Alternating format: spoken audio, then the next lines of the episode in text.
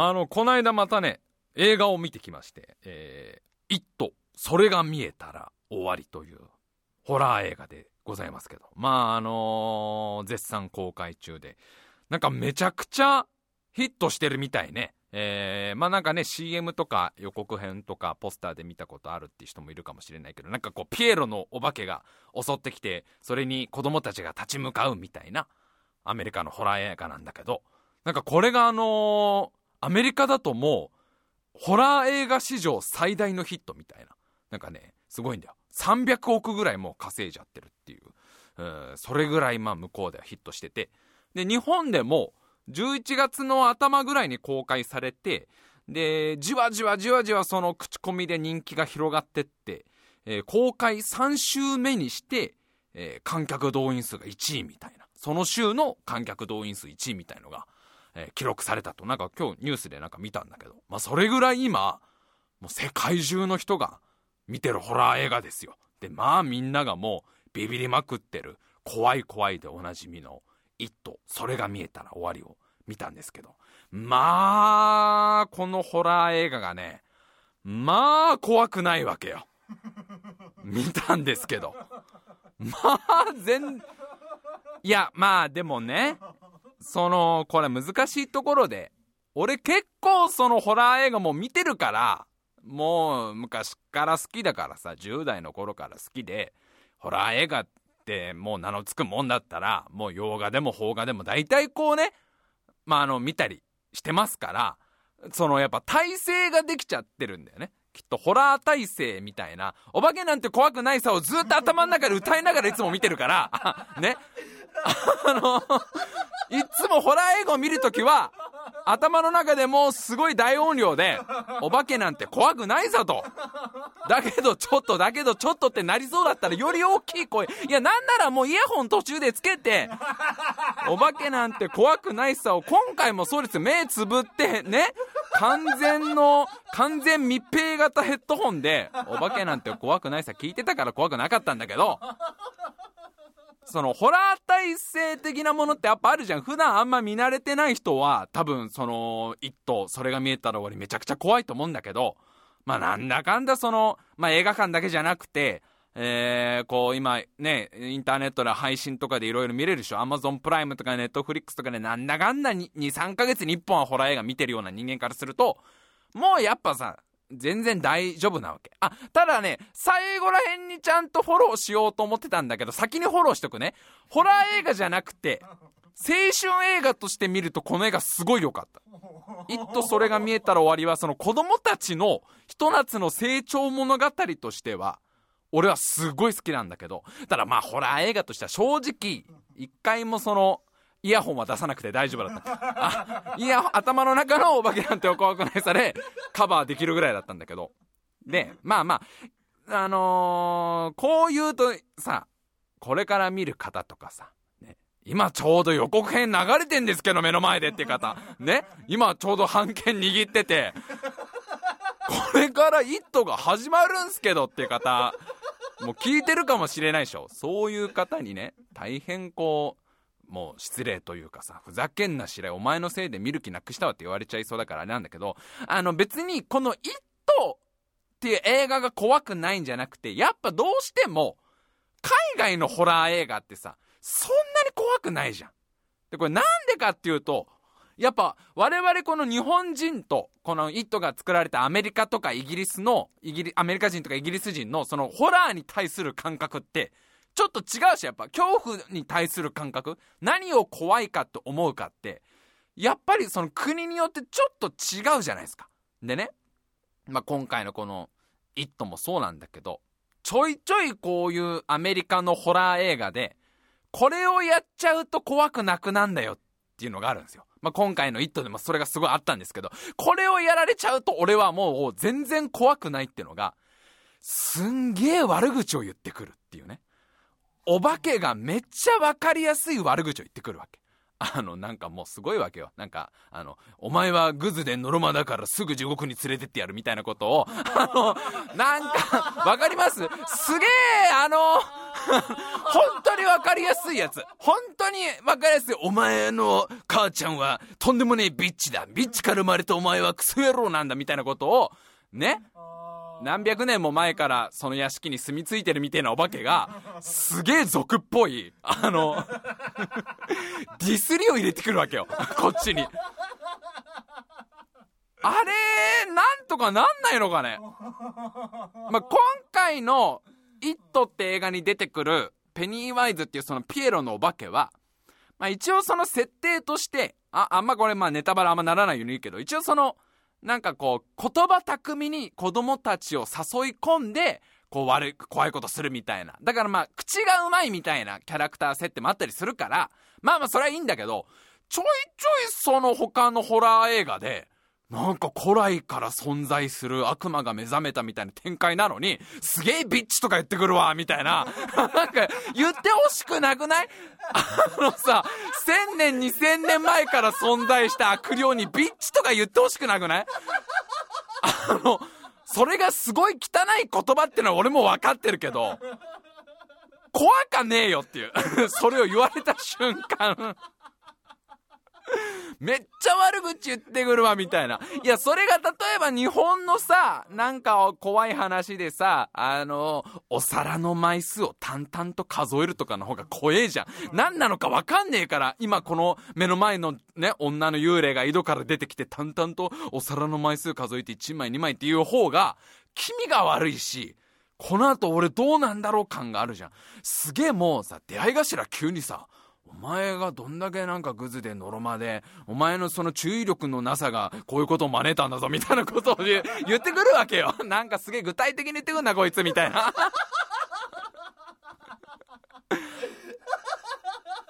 あれはでもなんなんやっぱ外国の人、外国の文化の中では、そういう汚い言葉で罵るっていうのは、多分結構悪いことの上位なんだよね。相当上の方にランクインするわけでしょ。多分その呪われたビデオテープをビデオデッキに入れた入れたことによって7日間後テレビからこう女性が出てくるのと同じぐらい汚い言葉で罵られるっていうのが嫌なんだろうね。ちょいちょいそういうのが出てくるとさ。しかもなんかその悪口のさレベルがすごい低いわけよ。なんかあの なんかバカとかクズとかビッチとかなんかポンコツ野郎みたいなあの、イカレ野郎とかなんかさ、そんな、こ、そんななんかもう感じで罵られても、大人だからこっち。ね、あの大人、もう大人だし、あの、あのー、お布団に入ってね、お化けなんか怖くないさ歌いながらじゃないと寝れない子じゃないから、あの、僕が眠った後はあれおもちゃたちが踊り出すんだろうなって言葉じゃないから、あんまりそういう俗っぽい悪口で怒られても、響かないんだよね。なんかそれが例えば本当こう、ね、33のおじさんでも響くような悪口ならさ、あ、なんかあれね、あれ、君あれでしょ、仕事がしづらいタイプとか言われるでしょ、みたいなことを言われ、言われたら、ちょっと、あ、なん、あ、なんで昔その、言われて嫌だったことを言うんですか？みたいな。ね？なんか、まあ、あれ、あの、理屈はいいからいつ行動するの？みたいなことをお化けに言われるんだったら嫌だけど、そういうんじゃない、あの、すげえ俗っぽい悪口は、あれどうにか、なんかその時点で、意思の疎通ができそうじゃんと思っちゃうんだよね。向こうが悪口を言ってきたら、こっちはより強い悪口を言えば、勝てんじゃねえのこれみたいな。もう、最後はバカの言い合いでしょ。バカをずっとバカバカバカバカバカバカバカって言ったもん勝ちになってくじゃん。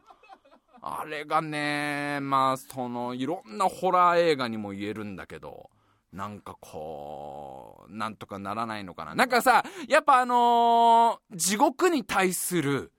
怖さとかも全然違うと思うんだよね。その日本人と外国の人だと、やっぱ信じてるものとかもいろいろ違うから、その結構その向こうの悪魔とかお化けは地獄に連れてってやるとか、お前はもう地獄に落ちるしかないとか、なんか私が地獄に連れ込んでやるみたいなことをよく言うんだけど、なんかもうこっちからしたらさ、その、え、えっと、その、お宅にそんな権限があるんですか？みたいな、あの、わかる？なんか一悪霊に地獄に落としてやるって言われても、え、そんな権限お持ちなんですか？みたいな。そんなこと言う割にはオタクもこんな廃墟で、なんか来た人を脅すだけのお仕事されてるみたいですけど、あなたごときに私を地獄に落とす権限をお持ちなんですか？みたいな。そのあんまシステムわからないんですけど、そういう。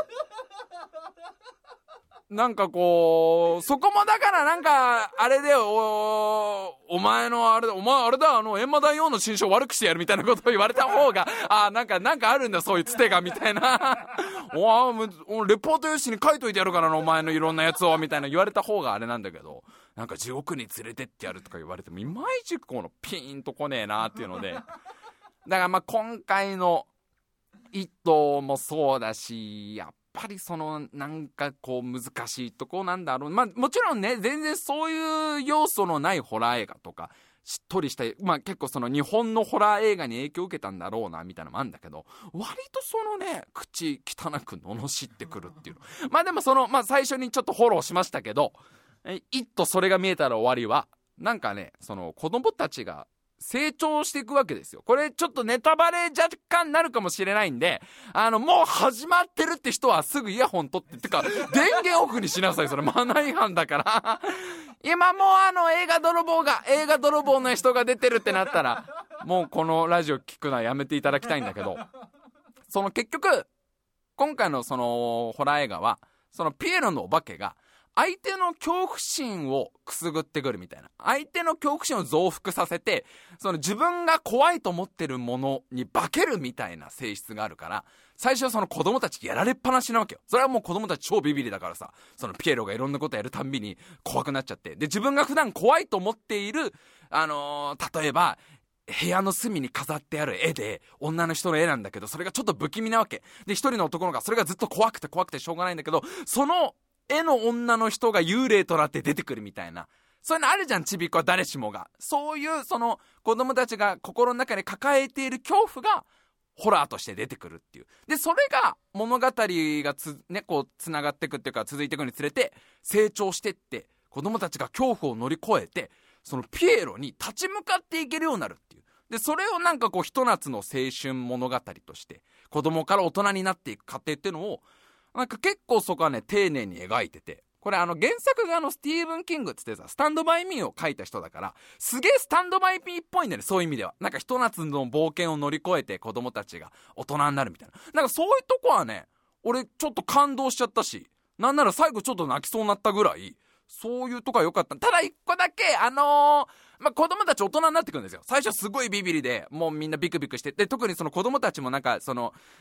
村の、町の中では、なんていうのかな、負け犬軍団みたいな、全員伸びたみたいな、いじめられっ子の集団だったのが、こうだんだん成長してって、その最後はその、ピエロの化け物を囲って、みんなでこうやっつけるみたいな展開なんだけど、その時に、すげえビビりだった子供たちが、もうめっちゃピエロに向かって、ぶっ殺してやるって言いまくるわけ。あれは、あれは大人になるってそういうことなのかっていう、もう最後のシーンとかのそのバトルのあたりすごくて、殺せ殺せってみんながもうさ、ええー、あんなのび太みたいなさ、のび太軍団だって奴らがみんな超口汚く罵るわけ。だからやっぱそこなんだよね。なんか口汚く罵るっていうのは、なんかポイントとしてあるんだろうね。まあまあまあ、ちょっと、あの、若干ネタバレになっちゃいましたけど、すごくその成長物語としては、楽しめる映画でしたので、えぜひ見に行ってはいかがでしょうかといったところで参りましょう。タイムマシン部 G!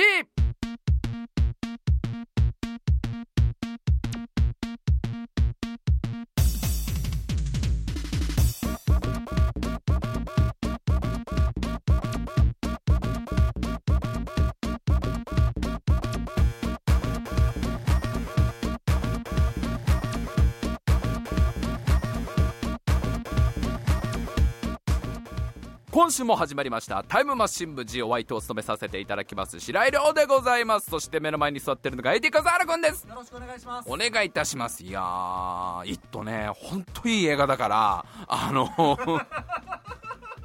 ここまで喋っといて。違うだからホラー映画として見に行っちゃダメなんであれば。あんだけあんだけホラーだホラーだ言ってんのに世の中ではホラー映画じゃないんだあれは。青春物語成長物語だから。あのー、まあまああんまりこの喋っちゃうとほんとネタバレになってっちゃうんだけどその、もうほんとそれこそ最後ちょっと俺、涙ぐむぐらいいいシーンがあったりとか、その、まあヒントになっちゃうというかあれなんだけど、まあ、子供たちがその恐怖を乗り越えていくっていうね、まあ、いろんな恐怖を乗り越えていくんだけど、それってどういうことなのかというと、つまりその、現実を受け止めるってことなんだよね。自分が見ようとしてなかった現実を受け止めるってことが、大人になるためのこの必要な儀式というか、乗り越えていかなきゃいけないことな。まあ俺だいぶまだ現実受け止められてない おじさんが何を言ってんだって話なんだけど、結構劇中でそれが明確に主人公の男の子、まあリーダー格みたいな子がいるんだけど、その子が、あ、この子、現実を今受け止めたんだっていう瞬間が、まあ、すっごい悲しいシーンとして、こう胸をついてきたりとか、なんか、で、それを支える友情とかね、いや、いい、いいなこういうのいいなみたいなとか、あと、その、まあ、子供たちはそうやって恐怖を乗り越えていけるんだけど、それに比べて、その親たちはいつまでもその恐怖を乗り越えられないっていう、大人になっちゃうとなかなか自分の恐怖心っていうのを乗り越えていけなくなるみたいな描写も結構うまくて、で、その、お父さんお母さんたちも出てくるんだけど、彼らにとっての恐怖っていうのは、自分の元から子供たちが巣立っていくっていうことが、まあ本来はそれが楽しみなはずなのに、それがやっぱり自分にとっていつかいなくなっちゃうっていうことが恐怖になってしまってるっていう、その描き方とかもね、すげえ上手で、まあだからいい映画なんですよ。今なんとかこうなんとかえー、今もうチケット買っちゃったわ俺っていう人に対して。いや泣けますんで「イット!」めっちゃ泣けますんで。あのー、最近またあのゲーム買いましてえー、スター・ウォーズ・バトルフロント2というね、えー、ゲームをですね、買ったんです。先週か、先々週ぐらいかな。これはもうずっと待ちに待っていたゲームで。まあ名前の通り、スター・ウォーズのゲームでしてね。えー、まあシューティングゲームですね。スター・ウォーズのキャラクターを操って、えー、こう、ピュンピュンピュンピュン、こう、ビームを打ち合うみたいな。で、まあまあまあまあ、もうこのラジオで何度か出てますけど、いわゆるその、FPS みたいに呼ばれる種類のゲームですよ。で、マルチプレイでこう、オンライン対戦ができて、え世界中のそのゲーマーと、40、40人対戦ができるのかな ?20 人対20人に分かれて、そのスター・ウォーズの一兵士となって戦うみたいな。まあ、これがまあ、もう本当に俺はこのタイトルが発表されてから、ずーっとこう楽しみにしてさ。で、やっと出たから買ってさ、もう発売日に買って、なんなら俺発売日にお仕事休んで、あの、有給もらって、買って、まあ始めてるぐらいすっごい楽しいんだけど。まあでもあのー、このラジオをね、聞いてくれてる方はご存知の通り。まあ俺はあの、そのゲームの腕がポンコツですから。あの、何度も何度も説明してますけど、マリオの一番最初のクリボーにやられる男として、ずっと生きてきてるので、まあ、今回のそのスター・ウォーズのゲームもまあ難しいわけ。で、敵がそのさ、いわゆる AI とかじゃなくて、どっかのプレイヤーが操ってる兵隊だから、まあみんなめちゃくちゃうまいし、で、自分なんか下手くそだからまあ勝てないんだけど、それでも全然楽しいわけよ。で、まあスター・ウォーズのゲームだからさ、その、いろんなキャラクターがやっぱ出てくるわけ。スター・ウォーズ、まあなんとなくね、見たことないっていう方でも知っている、例えばヨーダとかね、あと主人公のルークとか、そういうのも自分で使えたりとか、あとはもうその男の子だったら一度は憧れるダース・ベイダーですよ。一度はあのね、あのー、お風呂の桶をかぶって黒い、黒いカーテンを引き抜いてね、マントにしてみたいな、ダース・ベイダーごっこやるぐらい、シューコー、シューコーはね、やるでしょみたいな、シューコー、シューコーは一回は人生でやるぐらい、憧れるあのダース・ベイダーが自分で動かせたりするわけ。でも、それもなかなかね、難しいのが、そのすぐダース・ベイダー使えるわけじゃないです。これがね、ちょっと大変で、ダース・ベイダー使えるようになるには、最初ダース・ベイダーなんかロックがかかってんの。で、ダース・ベイダーを使えるようになるには、お金が、ゲームの中のお金が必要なクレジットっていう。で、それが、え、ー、と、1万5000クレジットっていうのをゲームの中で払わないとダース・ベイダー使えるようにならない。で、1万5000クレジットってどれぐらいかっていうと、1試合20分ぐらいのそのゲームの試合、1試合20分やって大体300クレジットぐらいしかもらえない。だから大体その、50回ぐらい、あの、戦う、戦うというか、まあ、踏んだり蹴ったりされないと、あの、世界中の、世界中のゲーマーから踏んだり蹴ったりされないと、フルフルフルボッコぐらいされないと、50回ぐらいボッコボコにされないと、まず、そのダース・ベイダーが、ロックが解除されないわけ。で、これがまずすごい大変ですよ。1日大体やれて、3試合、4試合ぐらいなんですよ。だからまあ1日1000クレジット稼げればいい方だから、15日間ぐらい休まず、延々とやれば、やっとダース・ベイダーのそのロックが解除できる。だけどね、ロックが解除できても、すぐ使えるわけじゃないんですよ。ダース・ベイダーのロックが解除されましたと。あなたはもうダース・ベイダー使えますと。ただ、ダース・ベイダーを使うには、その試合の中で、お金とは別に、ポイントを稼がないといけない。どれぐらい活躍したかを示すバトルポイントってのがあって、で、これがまあなんか、いろんな行動で入るわけ。敵を倒したりとか、敵の基地に爆弾仕掛けたりとか、いろんなことをするとバトルポイントってのが手に入って、その一定のポイントが溜まったタイミングでダース・ベイダーになれるっていうシステムなの。だからこれがまた難しくてさ、ダース・ベイダーを使うためには、6000バトルポイントっていうね、ポイントが必要なの。で、これがどれぐらいかっていうと、敵を1人倒すと100ポイントなわけ。えぐいでしょ、これ。えぐすぎっしょ。遠いな、おいダース・ベイダー様がさ、もう、あの、俺の買ったスター・ウォーズ・バトルフロント2のゲームディスクの中にはデータとして入ってるはずなのに、もはやダース・ベイダー様は、なんかどっかの古文書に書かれていたぐらいの伝説の存在ぐらいになってんの。見かけた人いるらしいよぐらいの。そういう、そういう神話が昔あったねのレベルなわけ。こうなっちゃうともう。1万5000クレジット2週間ぐらいかけて貯めて、ダース・ベイダー解除したら、今度は自分が1試合の中で頑張って活躍して、2、30人、いや、もっと50人ぐらい倒してバトルポイントを稼いで、やっとそのタイミングで、シュコー、シュコーがやれるわけ。しかもですよ。しかも、じゃ、頑張って貯めました。ね、1万5000クレジット貯めて、ダスベイダー解除しました。で、まあ、たまたまもういろんな偶然、いろんな運の良さが重なって、え、バトルポイントが6000ポイント貯まりました。ダースベイダー使おうと思っても、その時誰かがダースベイダー使ってたら使えないわけですよ。もう天文学的確率でこうなってくると、ダースベイダー使えるのがもう、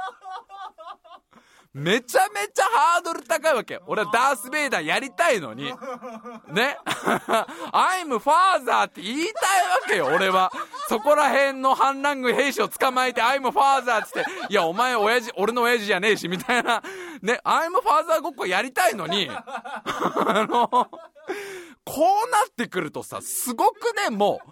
俺が頑張って6000バトルポイント貯まった時に、大体俺よりもっと上手い人なんて山ほどいるわけだから、ね。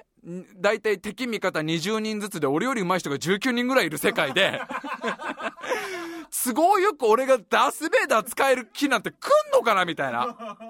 で、このバトルポイントってのが、まあ、敵が倒したら100ポイントなんだけど、一応結構溜まりやすくはなってるのよ。なんかあの、敵に1、1、1ポイントダメージ与えると、もうバトルポイント1入るから、厳密に言うとその、HP 満タンの敵を1人倒すと300ポイントぐらいもらえるのね。それでも長い。それでも踏んだり蹴ったりなわけ。だからそうなってくると、俺普段そのさ、まあ普通のいわゆるストームトルーパーっていうさ、あの白い一般兵をやってるわけですよ。一般兵やってわーって走ってると、時々ね、向こうからダース・ベイダー様がすれ違ってくるわけ。もう憧れの神話の世界のダース・ベイダー様をもう目の前にした時、もうこっちはなんかあれだよ、個人用ロッカーのドアの裏にダース・ベイダーのステッカー貼ってるぐらいの、あの、いつか、いつかこの目で会えたらぐらいの人だから俺はもうさ、あの、多分あの、ストームトルーパーのヘルメットの裏側に、一回だけあの街の、なんかあのお祭りにダース・ベイダーが来てくれた時にツーショット撮った写真が貼ってあるみたいな、そういうストームトルーパーだから、ああ、ダース・ベイダーさん目の前にいるみたいな。もうそれだけでめちゃくちゃ楽しくなっちゃってさ。で、な俺、あの、普通に、こうね、ビームライフルみたいの撃つのすごい下手くそだしさ、こう、戦うのほんと下手くそだからそういう人間はどう、どういう風にすれば活躍できるかっていうと、一応そういう下手くそな俺みたいなやつでも、活躍できる場がいろいろ与えられていて、俺がよくやるのは、なんか敵を探すためのスキャンダーツっていうね、アイテムがあって。これ何かっていうと、こう、まあ、ライフルみたいなやつなんだけど、バーンって打ち出すと、矢が壁に刺さって、で、それがソナーになるわけ。で、そうするとその壁の裏側にいる敵が、こう、映り込む、映りで、映るみたいなやつで、えー、まあ、敵を索敵するためのアイテムなんだけど、このスキャンダーツをやると、俺がこう敵を見つけるじゃん。で、その見つけた敵を誰かが倒してくれたら俺に100ポイント入るから、もう延々とスキャンダーツ係なわけ。もう、あらゆる壁に打ち込んで、いない、いる、いる、いないよ。毎日毎日それをさ、1、2時間さ、スキャンダーツを打っては、いろんな検査をしてる人だよね、ただのね。なんかあの、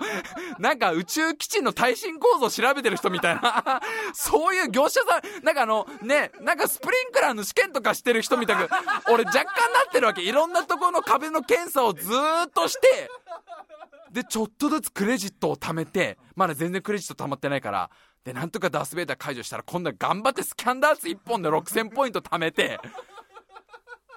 遠いんだよ、だから。で、まあまあ、すごい、それでも俺はね、くっそ楽しんでるわけ。もうだ楽しくてしょうがないから、あのー、全然いいんだけど、まあ、このスター・ウォーズがね、今大炎上してるんですよ、実は。スター・ウォーズ・バトルフロント2が、めちゃくちゃ面白いのに、海外ですごい炎上してて。なんでかっていうと、このゲーム、課金システムが入ってん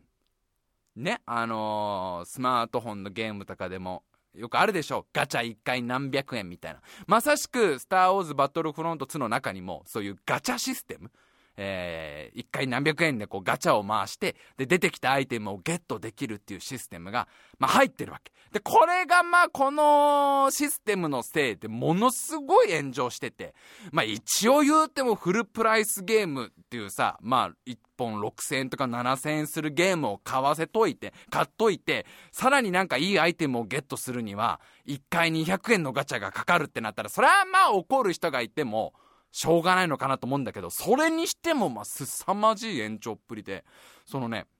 なんか海外で有名なゲームのレビューサイトがあるんだけど、そこが、まあいろんな人がさ、星いくつで採点できんのね。今、スターウォーズバトルフロント2、10点満点中0.8点とか。やばいっしょ !0.8 ってすごいっしょ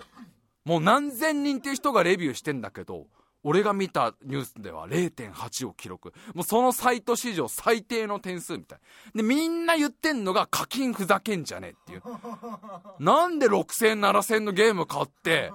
なんかアイテムをそのね、出すために200円のガチャやんなきゃいけねえんだってのに、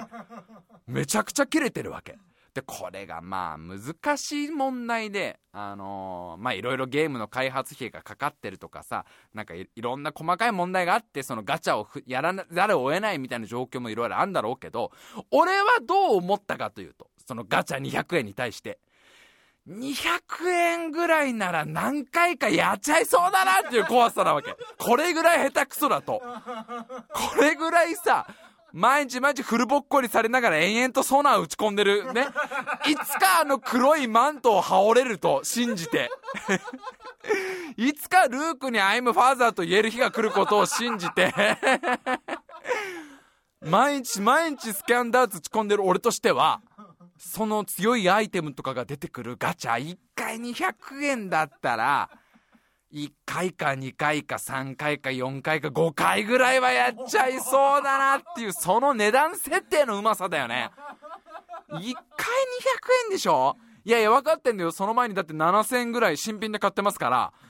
7000円のゲーム買っといてさらに1回200円のガチャはあって思う人多いんだろうけどいや200いやこれが400円ならやらないと思うんだよ。倍だったら。400円で1回でガチャ1回引くと 5, 5枚 5, 5個アイテムが出てくるのね。で、まあもちろん外れみたいなのもあるんだけど、400円でその5個のアイテム、うん、まあ確かになと思うんだけど、多分200円ってなっちゃうと、俺だから今ちなみにどうなってるかというと、あんまりにも炎上しちゃったせいで、その課金システムは停止してん。大元のゲーム会社がもうこれやばいと思ったみたいで、発売して3日ぐらいで課金システム全部停止して、もうすいませんちょっと考え直しますみたいな。課金は続けるつもりなんですけどちょっともう一回見直してから一回あのみんなで会議してからもう一回やるんで ちょっとごめんなさいみたいな感じに今なってて。これどどうなんだ結局っていう空気なんだけど。200円だったら俺つだからそこら辺難しいね課金どれぐらい。いやだってさその例えばねあの、俺の本当苦手なね、めちゃくちゃ俺が全然クリアできない、1の1もクリアできないスーパーマリオの、あの、絶対落ちるようなとこにさ、1個足場を足すの5円ですって言われたら、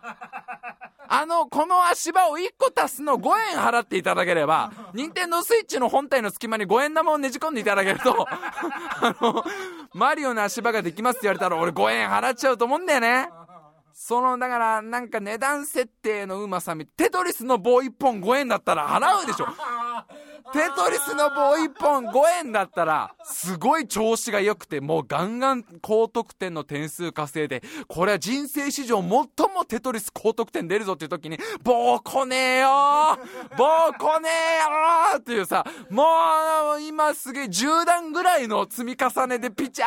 ー、なんかあの、あの算数のプラスっていう記号のあの反対側だけがないやつあの わかるあのカタカナの「と」みたいなやつ来ちゃったみたいな。ああもうこれダメだって時に5円玉をねじ込んでいただければあの棒が1本出てきますって言われたら使っちゃうじゃん。そのなんか値段設定の怖さっていうかさ課金の、その、まあ俺だから200円システム続いてたらね、あ、危なかったと思うんだよね。あの、だからさ、もうマリオカートの全自動運転オプションがさ、2000円って言われたらつけちゃう、つけちゃうでしょ。ね？その値段、ドラゴンクエストで、王様から頼まれるすんげえめんどくせえお願いあんじゃん。なんかあの、それもう自分とこの軍隊でやれやっていうさ、あの、なんか王様が頼んでくんじゃん、いろいろ。ここぞとばかりにさ。こっちは単純になんかあのー、城の金庫開けさせてくれっていうつもりで言ったのにさ、いろいろ相手持ってんだろってなんかくれよってね、言ったらなんか王様がなんか隣のね、あの大陸に行くためのは祠があるんだけど、その祠の前にモンスターがたむろってるから退治してほしいみたいな。いや、それ何のために貿易とかね、予算でくん、国防費みたいな予算でくんねんすか、王様みたいな。あ、くっそめんどくせえなみたいなやつも、なんかすごい30円払えば1個イベントクリアみたいなのがあったら、どんどん払っちゃうと思うんだよね。だからその1回200円のガチャが、お気持ちとしては、いいじゃん、それはって思う自分もいんの。俺割と課金は、こ、肯定派つったらあれだけど、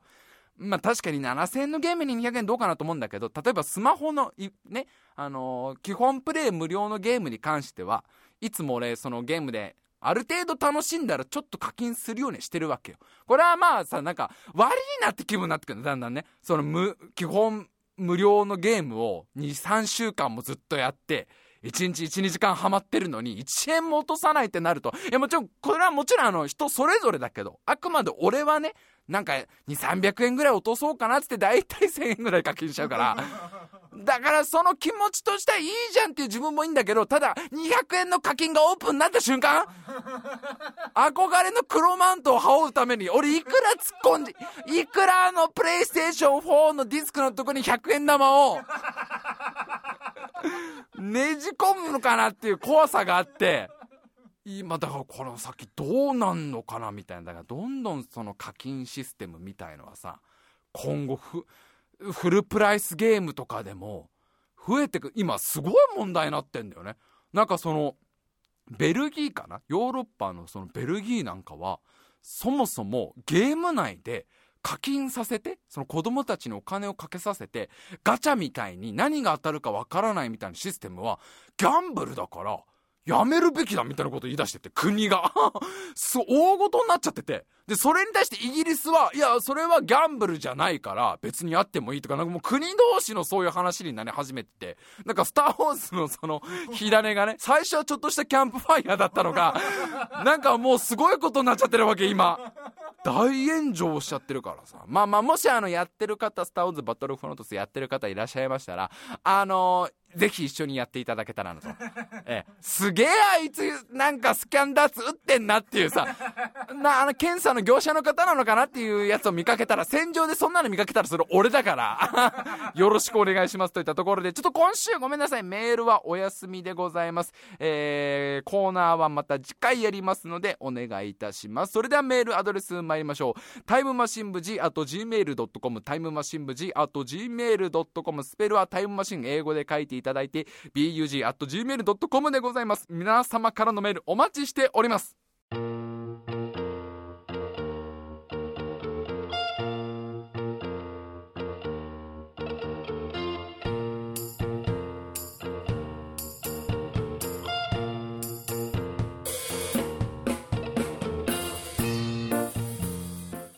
さあ今週も長々と喋ってまいりました。まずは次回のおまかせランキングのお題です。こちらが宇宙戦艦が3位になるランキングということで 全然スター・ウォーズ関係ないんですけどね 別にね。あのまあまあでも宇宙戦艦ね今すごいブームですからもうトレンドですから。今年のトレンド今年はこれって言ったら宇宙戦艦ですから。この宇宙戦艦が3位になるランキングどんどん送ってきてください。お願いいたします。あのー、まあでもさあのゲームずっと続けてるとちょっとやっぱ上手くなってくね。あの、一応最近ね、14位ぐらい あの、20人中14、13ぐらいには入るよ、入れるようになってきたんですよ。スキャンダーズを打ち続けた男が、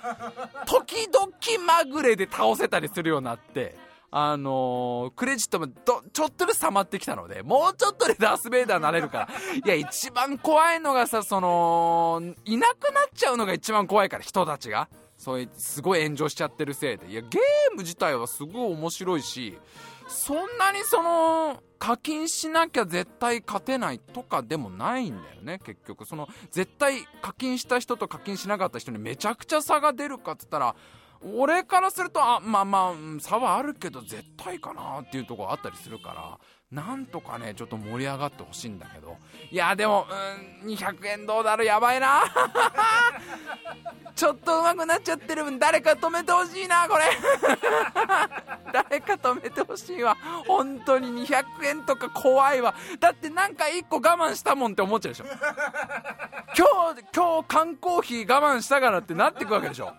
缶コーヒー2本我慢したから200円入れていいんだな今日プレステ4にみたいになってきそうで。それがすげえ怖えんだよな。はいまあおすすめゲームなので、えー、ぜひぜひやってみてはいかがでしょうか。といったところで今週も最後まで聞いてくださいましてありがとうございました。また次回